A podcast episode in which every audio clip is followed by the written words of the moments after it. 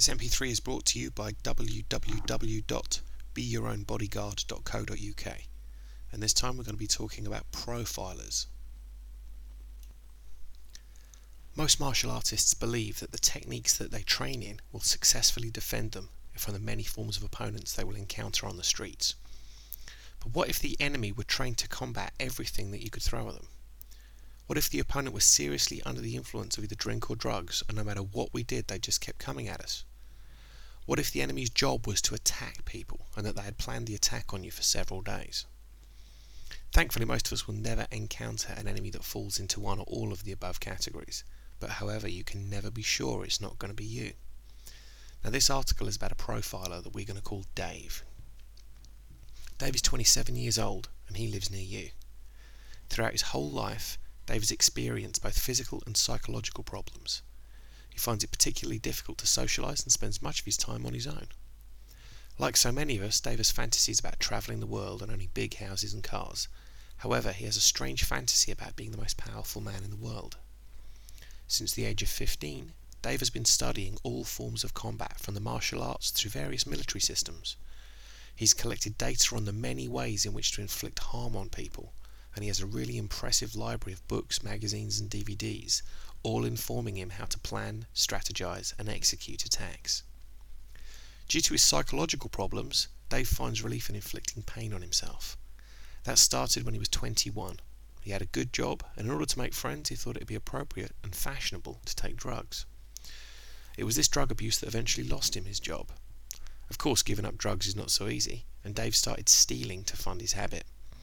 Inflicting pain on himself would sometimes help him to punish himself when he couldn't afford a means to buy his fix. Then Dave had a plan. Instead of stealing the odd thing here or there to fund his habit, he'd planned bigger and better events that he could use to support everything he wanted to do. After the first couple of muggings he performed, Dave became invincible. In his head, no one could stop him, and with a couple of victories under his belt, he wanted a bigger and better payday. There was a wealthy man lived in his area who'd be seen driving up and down the road regularly in his brand new BMW. Dave's plan was to watch his next victim for as long as it took to understand the best way in which to attack him. He continued muggings in order to fund his habit, but his real objective was now this pot of gold. Over the next 3 weeks of studying this wealthy man with the BMW, Dave found out everything. Where the man worked and lived, what time he left for work and what time he came home, where he'd park his car every day, where his local pub was, and when he was on his own. Dave had turned himself into a professional attacker.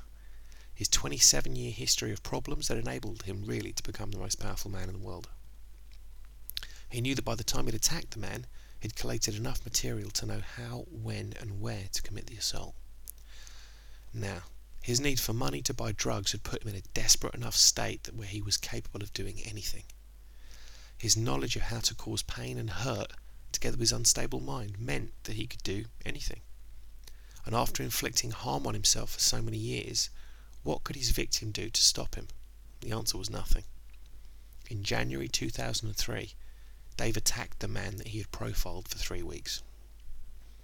We live in an age where, to become safer, we need to ensure that we are asking ourselves the right questions about the people we know and associate with.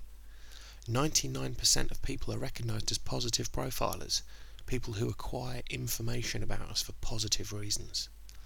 It's the other 1% we need to be on the lookout for. Networking businesses promote the idea that if you listed everybody you know, you could list over 1,000 people. Working on the 1% negative profiler rule, there could be 10 people you know that are negatively profiling you. Now, hopefully this isn't the case, but you need to raise your awareness and be extra vigilant. After all, Dave could be living near you, watching and waiting. For more information on personal protection, visit www.beyourownbodyguard.co.uk.